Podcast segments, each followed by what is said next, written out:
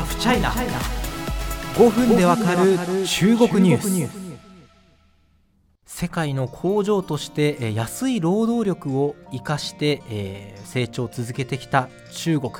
中国といえば模倣する真似るパクる国だったのが今や独自のデザインや商品を生み出して日本製欧米製を食おうというフェーズに入っていることがコスメ業界からも分かりますで今回も、えー JBA 日本美商協会粟田翔太理事をスタジオにお招きして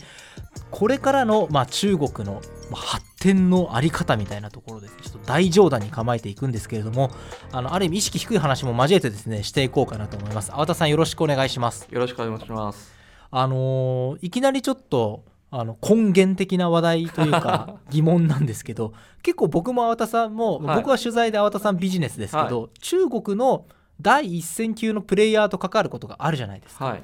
めちゃめちゃ優秀っすよねめちゃめちゃ優秀ですね。それこそその前回の放送でも、はい取材に行ったら普通に中国語で取材しようと思ったら英語でもいいですよみたいなことポロッと言われるみたいなそうですね。あのカルチャーがあると思うんですけど、中国今まで要は真似るだけだった中国がオリジナル要素を継ぎ足してきたみたいな部分、はい。この変化ってどうして思ったと起こったと思いますか？ああ、そこですね。はいやっぱそこは中国のこう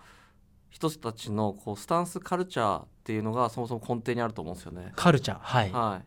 やっぱり中国ってこう真似する真似するっていうのがちょっと日本だと悪いイメージで捉えられてると思うんですけど、はいいや僕はそうじゃないと思うんですよね。なるほど、はい。結構だって報道とかでもねあの偽物だらけの遊園地とか、はなんかガンダムとドラえもんが合体したおもちゃみたいなこと結構面白おかしく報じられてきたじゃないですかはい。割とそういう一面だけではないっていうことですか？そういう一面だけではないですね。やっぱ真似仕方も上手な人もあればはい 下手な人もいると思っていて、はいはい、こうはい、下手なとこだけがフューチャーされてこう質の悪いパクリっていうイメージがあのすごい強いと思うんですけど、はいはいそれだけじゃないと思うんですよね。なるほどうまいパクリってどういうイメージですか？うまいパクリっていう意味で言うと中国のこういった IT テクノロジーもそうですし、まあ、コスメブランドともそうですしこうなぜ伸びてきているこれだけ伸びてきているかっていうとやっぱいいものをきちんと真似してでそれをさらに良くしていくっていうような、あのーことを純粋にこうやっているっていうところがあると思うんですよね。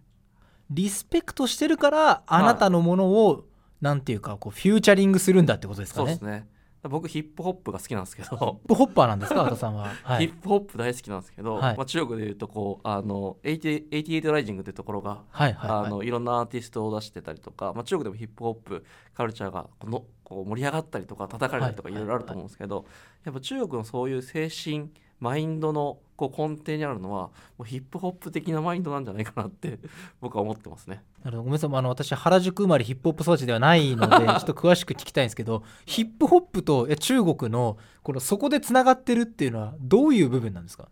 えー、とヒップホップで、えー、とよく言われるこうサンプリング要はその他の曲とか音をこう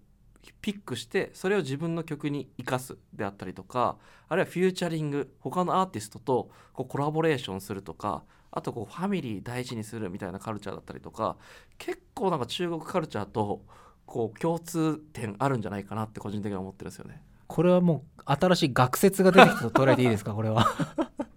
サンプリングっていうとどういう点がまず共通してますか？サンプリングっていうのは自分の曲を作る上でいい音であったりとかをこうあピックして集めてくるってことですよね。はいはいはい。なので引用するってことですか？引用するってことですね。なのでそこって背景としてやっぱヒップホップのカルチャーってリスペクトだったりとかが背景にあると思うので、まあ、そういうこう他のいいものをいいものとしてちゃんと認められるっていう。で認めた上でいいものはやっぱ使おうよみたいなところでこう発展していってるところがあるのかなと思うんですよね。なるほど。日本だとねあまりよそから物を持ってくるっていうのははい。あんまりいいイメージじゃないというか100%オリジナルこそ良いみたいな部分ってやっぱあるじゃないですか、中国そこにあまりためらいがないというかむしろリスペクトの表れなんですねそこは。そうですね。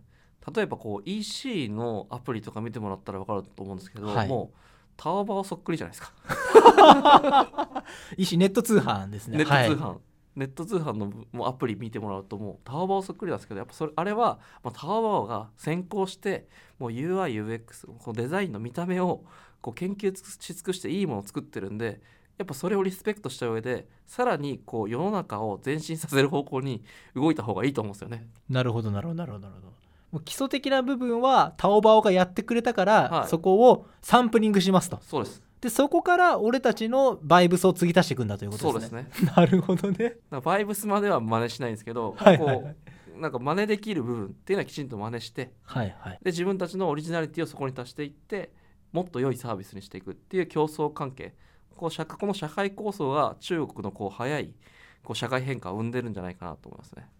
なるほど。そして先ほどあったフューチャリングはい。ですよね、はい。これヒップホップよくあることだと思うんですけど中国これね僕も分かりますよ。結構中国って思いもよらない横展開をするじゃないですか。はアニメと流行りのコスメが、まあ、これ日本でもあるのか分かんないですけどガッチャンコしたりとか、そういうことですよね。い、そうですね。異業種コラボレーションはい。がなぜこれだけ活発に行われてるのか、あとアイドルの活用の仕方とかも中国って結構特徴的ではい。日本だとこうイメージタレントみたいな形であの慎重に使うケースが多いと思うんですけど中国はやっぱりこうブランドとこうタレントもフラットな関係でもうどちらかというとフューチャリングみたいなイメージなんですよね。なるほどそのアイドルが持ってるこうファンコミュニティにブランドが入っていって自分たちもファンと同じファンの中一部として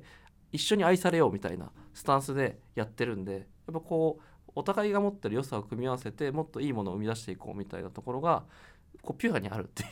割とそれが日本のタレントさんだとこんなものとコラボしたら例えはいばその知的なイメージとかワイルドなイメージとかが崩れちゃうからやめようみたいな思考ってあるじゃないですか。中国はその辺のリスクって考えないんですか？そこが日本よりも緩いっていうのとやっぱ根底的に面白いこといいことしてる人に対するこう純粋なリスペクト精神が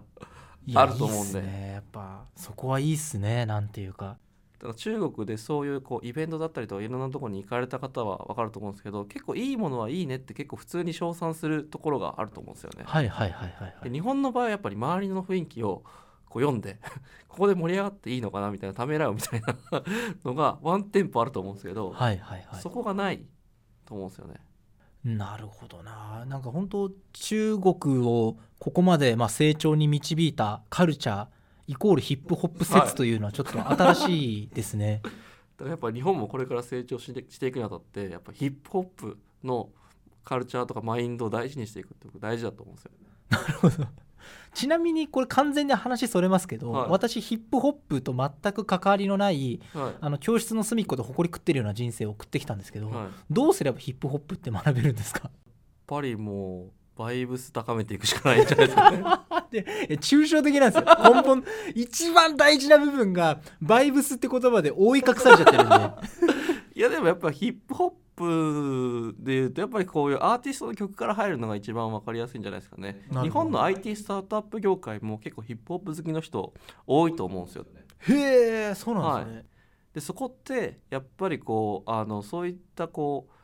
良くしていこうぜ成り上がっていこうぜだったりとか、まあ、仲間大事にしていこうぜっていうようなこう人間の根源的な部分があの歌詞に反映されてたりとかそれがこうストレートに歌われてるんで、だからそこに共感してる人たちが多いんじゃないかなと思うんですよね。いいものは臆せず引用させてもらってそこに自分のオリジナリティを付け加えればそれは自分の作品なんだいいんだと。そうですね。いうこと。そして、まあ、成り上がっていこうってことですよねとにかく上昇志向めちゃめちゃ中国の方強いです。あの中国996っていうね朝9時から夜9時まで働くのを、まあ、週6日間やるっていうのは長時間労働社会問題化していますけれども、まあ、それに苦しむ方大勢いらっしゃるんですけれども一方でも996上等なんだったら週7日俺は働いてでももうドカッと稼ぐんだと。自分の持ってる会社大きな会社に買収されるとかあるいはもう上場するとかして一晩で大金持ちになってやるんだっていうマインドめちゃめちゃ強いですよね。めちゃめちゃ強いですね。996ってもう1週間で72時間じゃないですか。そうですね、アッはい。プルでスティーブ・ジョブスがこ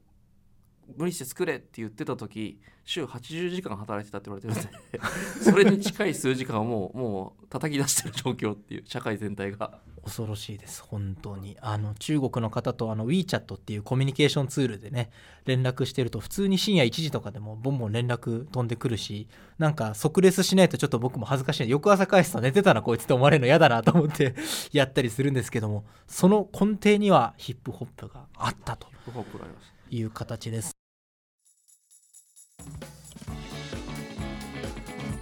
まあその中国に対するイメージですね。あのいろいろあると思います。もちろんその今回の話で出た下手なパクリみたいなものっていうのは今も中国で出てるのでそれ間違ってはないと思うんですけども一方でパクリを超えた新しい何かヒップホップとつながってるものが生まれてきてそれは中国でビジネスをする